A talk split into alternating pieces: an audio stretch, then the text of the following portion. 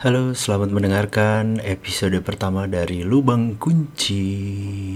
Pertama-tama saya mengenalkan mengenalkan diri dulu ya.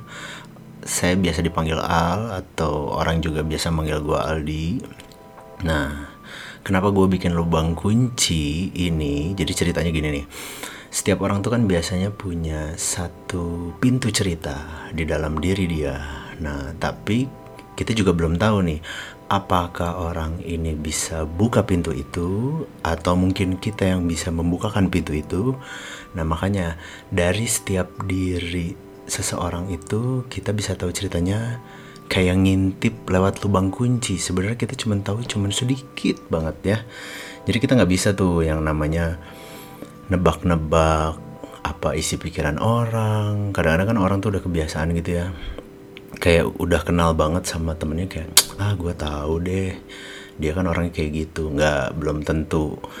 Jadi uh, mungkin uh, podcast ini bercerita tentang uh, obrolan tentang me, apa ya menyerempet sedikit tentang mental health juga ada dan juga tentang pembahasan sedikit psikologi juga ada tapi lebih ke cerita sehari-hari lah catatan kehidupan tentang manusia. Jadi kurang lebih seperti itu. Nah yang pertama sebenarnya kenapa uh, seseorang mungkin tidak bisa semudah itu membuka pintunya ya? Sampai si lubang kuncinya ini nggak tahu nih kuncinya ke mana kok cuman ada lubang kuncinya doang. Nah, biasanya yang kita tahu itu adalah mungkin bahasa umumnya nih. Teman-teman udah tahu lah sekarang yang namanya introvert dan extrovert ya. Nah, introvert ini kan kurang lebih uh, bisa disebut adalah orang yang tertutup kalau introvert ya.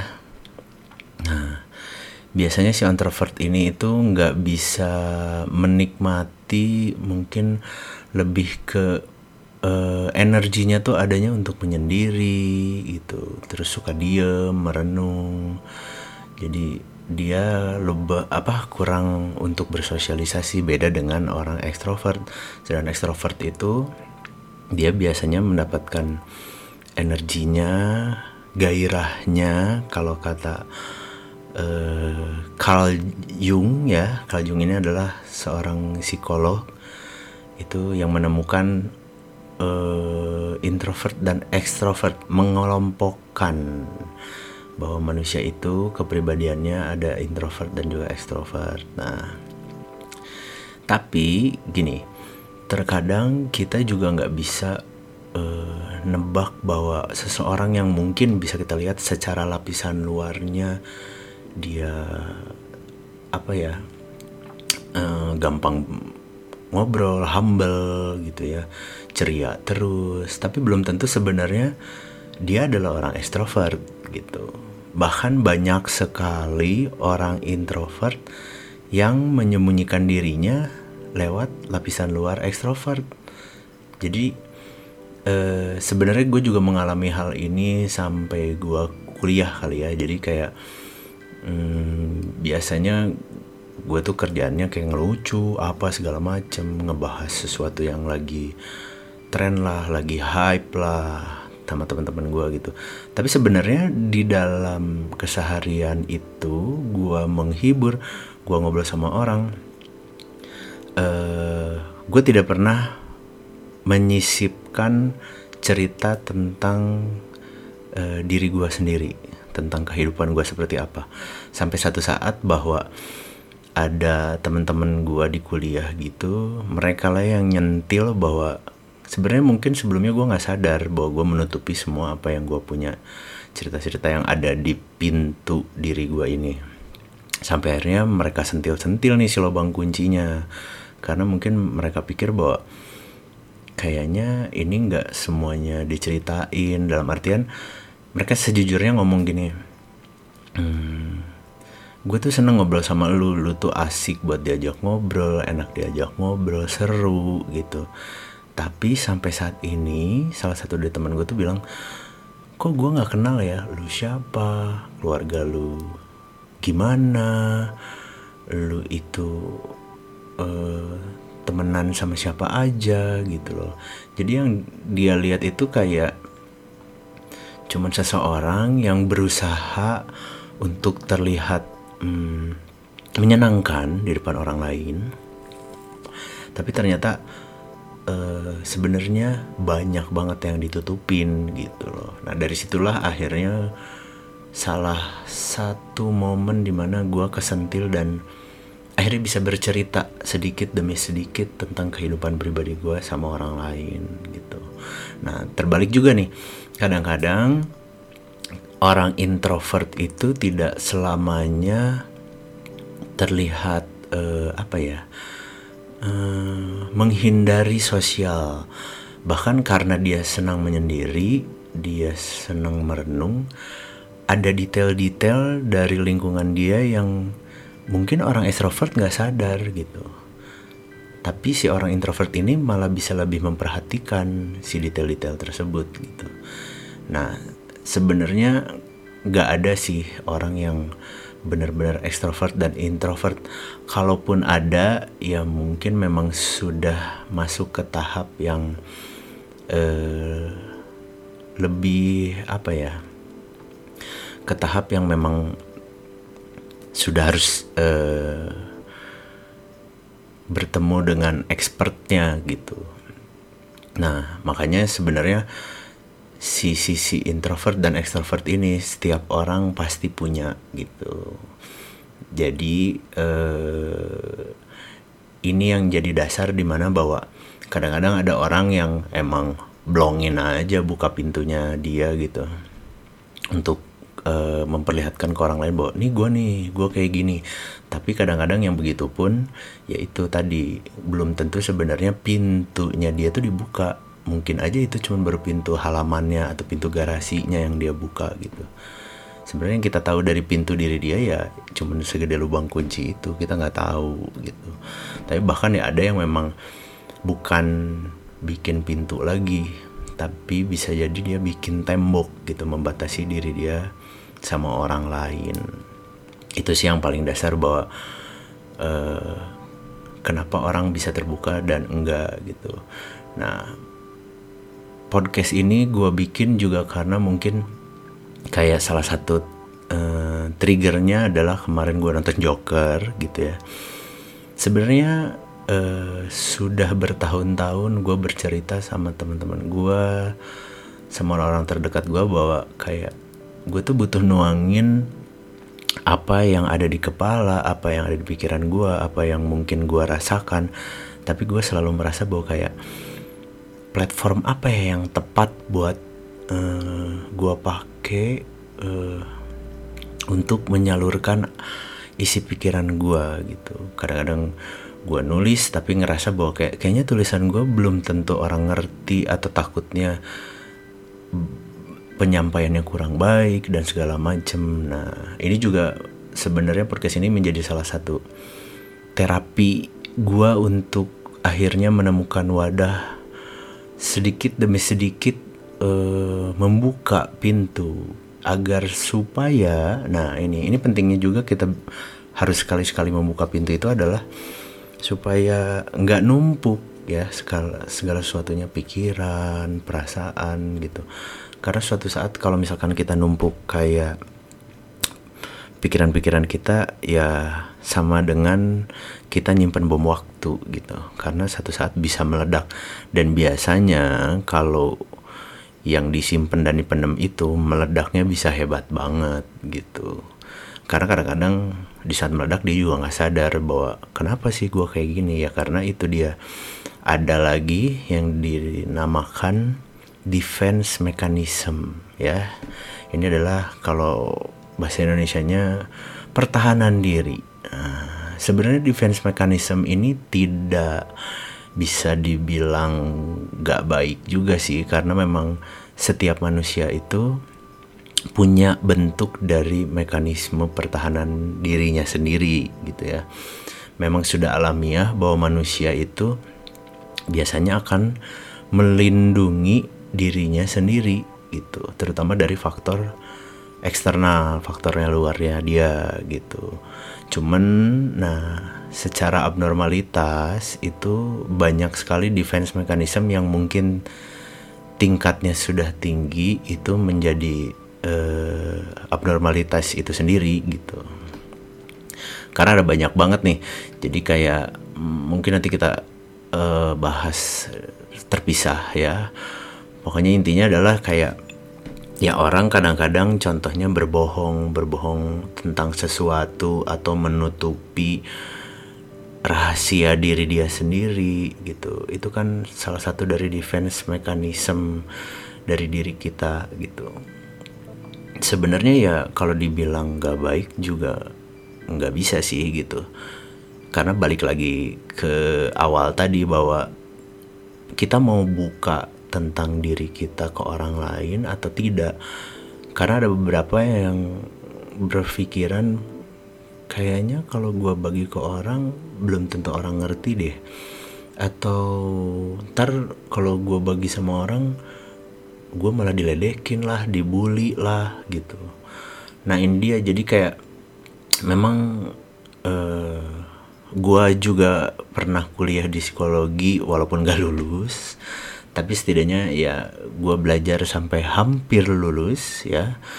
Dan mengerti bahwa kayak psikologi ini memang sebenarnya serunya ini adalah mempelajari probabilitas dari manusia gitu. Bahwa kita hidup selama hidup kan ya pasti kan dapat ilmu, dapat pengetahuan, dapat pelajaran, dapat pengalaman yang akhirnya membentuk kita jadi diri kita saat ini gitu.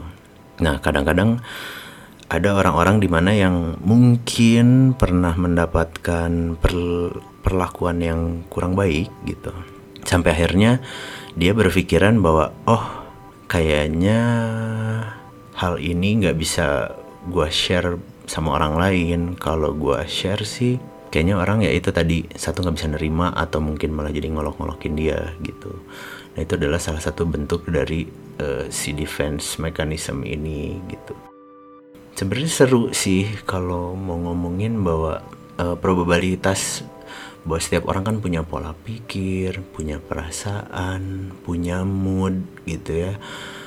Tapi yang gue lihat uh, sekarang ini sudah terlalu banyak orang-orang yang mungkin mungkin ya um, jadi kayak mentrenkan apa yang mereka tahu. Jadi sebenarnya mungkin aja dia cuman baru baca dari artikel atau dia tahu dari film yang dia tonton. Tapi dia ngerasa bahwa kayak oh kayaknya keren nih untuk menggunakan kata-kata atau mungkin dia me memirip-miripkan diri ya dengan apa yang dia lihat. Contohnya nih, jadi kemarin ponakan gua umurnya berapa ya? 20 tahun tiba-tiba datang dan ngobrol sama gue terus dia bilang kayak emang sebenarnya orang yang punya mental illness itu punya penyakit mental itu uh, bisa nggak sih buat memperlihatkan hal itu sama orang lain? Uh, akhirnya gue jawab bahwa kayak orang yang sakit mental itu belum tentu bisa menyadari apa yang terjadi sama diri dia satu itu. Kedua bahwa diagnosa itu membutuhkan waktu ya. Nggak mungkin cuman sekali lihat kayak ah dia gila nih dah dia apa schizofren nih gitu. Ah dia manik depresif nih nggak mungkin gitu. Nah tapi uh, gue juga uh, salah satunya adalah gini. Kita itu hmm, setelah punya ilmu, tahu pengetahuan dan tahu bahasa yang keren mungkin ya. Karena kadang-kadang orang berbicara dengan bahasa ilmiah itu menjadi merasa dirinya keren. Salah satunya adalah yang sering banget gue dengar sekarang itu seperti bipolar. Apa itu bipolar? Bentar ya gue nyari dulu nih biar sumbernya jelas.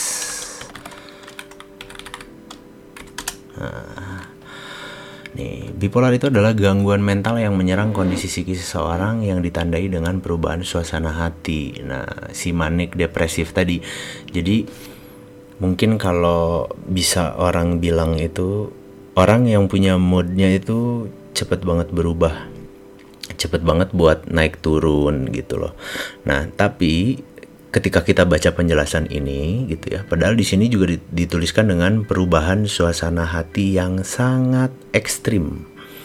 Nah sedangkan orang-orang yang kayak ngerasa bahwa hmm, pagi-pagi dia ngelakuin kegiatan dia merasa senang terus lalu sore-sorenya dia mungkin mendapatkan satu kejadian yang tidak menyenangkan lalu dia sedih terus dia mikirin sesuatu lagi dia seneng malamnya dia sedih lagi gitu. Dia ngerasa bahwa dirinya bahwa oh kayaknya gue bipolar deh. Nah sebenarnya tuh nggak bisa kayak gitu gitu. Sayangnya sekarang tuh orang-orang ya ini lupa berbahasa Indonesia. Mereka hanya ingin menggunakan bahasa ilmiah gitu. Sebagai uh, apa ya sebagai suatu kekerenan. Apa ya bahasanya? Pokoknya kayak ngerasa keren lah gitu kalau pakai sesuatu bahasa ilmiah yang dipakai gitu. Nah sampai si ponakan saya ini kemarin bercerita bahwa ada satu temennya di Instagram dia mendeklar bahwa hmm, dirinya bipolar. Sampai ya dia menjelaskan bipolar itu apa sih apa segala macam bla bla bla bla nah nah nah, nah gitu. Nah eh gue juga nggak tahu apakah bener-bener temennya ponakan gue ini adalah seseorang yang uh, mengalami bipolar gitu atau memang dia itu hanya merasa bahwa dirinya mengalami kejadian yang sama dengan uh, penjelasan bahwa bipolar itu apa gitu. Nah sayang sekali bahwa buat gua sih ya gitu orang-orang yang bipolar itu tidak akan menyadari bahwa dirinya bipolar gitu. Hmm, mungkin kayak oke okay lah dia bisa ngupdate hmm, dia lagi seneng tiba-tiba ngupdate lagi dia lagi sedih apa segala macam mungkin orang luar akan bisa memperhatikan gitu. Tapi kan gak bisa bahwa kita kayak langsung uh, ya seseorang yang apa namanya gampang banget berubah moodnya itu bipolar. Nggak nggak bisa kayak gitu gitu bahwa seseorang itu adalah satu akumulatif dari kejadian-kejadian yang sudah dialami selama hidupnya gitu. Kita juga nggak bisa seenaknya bawa melabel. Sempet sih kayak tahun kapan ya? Uh, kayak autis tuh kan sempet uh, orang tuh mensalahartikan gitu bahwa melihat seseorang yang sibuk fokus, anteng sama kegiatannya sendiri. Bahkan lebih sering didengarnya adalah ketika kalau sekarang sih udah nggak aneh ya orang uh, sibuk sendiri sama handphone tuh kayak ya udahlah udah zamannya teknologi dan segala macem semua ada di handphone. Tapi kan zaman dulu kayak kalau ada orang yang anteng sendirian main handphone, ketawa-ketawa sendiri, pasti kayak ada orang yang menggunakan kata dasar lu autis gitu. Ya sebenarnya kan itu nggak bisa dipakai gitu itu tuh bukan sesuatu yang disamakan gitu loh. Itu penyakit loh gitu. Itu uh, gangguan mental loh gitu. Ya nggak bisa lah gitu. Sama kayak ada orang-orang yang menyebut kayak kalau ada orang yang bikin kesalahan dan mungkin ah dasar lu idiot gitu. Nah sebenarnya ya idiot pun kan gangguan mental. Apakah dia tahu dengan menyebutkan orang lain itu idiot? Artinya apa gitu loh perilakunya seperti apa, simptomnya seperti apa. Ya berbahasa Indonesia aja sih gitu. Kalau emang lu kesel ya udahlah gitu. Nggak usah sampai kayak menggunakan atau menggambarkan situasi seseorang dengan satu kata atau sebuah kalimat yang lu rasa keren gitu loh. Kayak ngomong autis tuh keren jadinya gitu. Kayak ah dasar lu autis. Padahal dia kan cuman sibuk dan anteng dengan handphonenya sendiri. Sedangkan arti dari autis itu bukan itu gitu loh. Makanya jadi kayak apa ya ya gak cuman di bahasa psikologi atau ilmiah uh, kedokteran dan segala macam dan lain-lain sih gitu. Buat gue sih sekarang kayak ngelihat uh, orang-orang ini berusaha makin keren gitu dengan bahasa yang memang kayak oh ada bahasa Inggris nih yang keren. Terus akhirnya dia uh, pakai sehari-hari gitu kayak gitu. Ya kalau memang penilaiannya di situ ada kerennya sih di mayoritas ya gue juga nggak tahu ya. Cuman maksudnya kalau buat gue sih kita lupa aja kadang-kadang berbahasa Indonesia bahwa tidak semua orang akan mengerti dengan kekerenan lu menggunakan kata atau kalimat yang uh, memang sedang tren saat ini gitu. Uh, mungkin episode pertama uh, lubang kunci ini saya sudahi dulu ya karena nanti kita akan ngobrol lebih banyak lagi tentang kesehatan kesehatan mental cerita cerita orang lain pokoknya tentang catatan-catatan hidup manusia manusia-manusia gitu ya. Jadi sekarang coba introspeksi aja dulu apa sebenarnya uh, pintu kita ini bentuknya seperti apa? Apa masih bagus? Sudah rusak? Udah pernah ada yang jebol belum? Gitu ya. Sampai ketemu di episode selanjutnya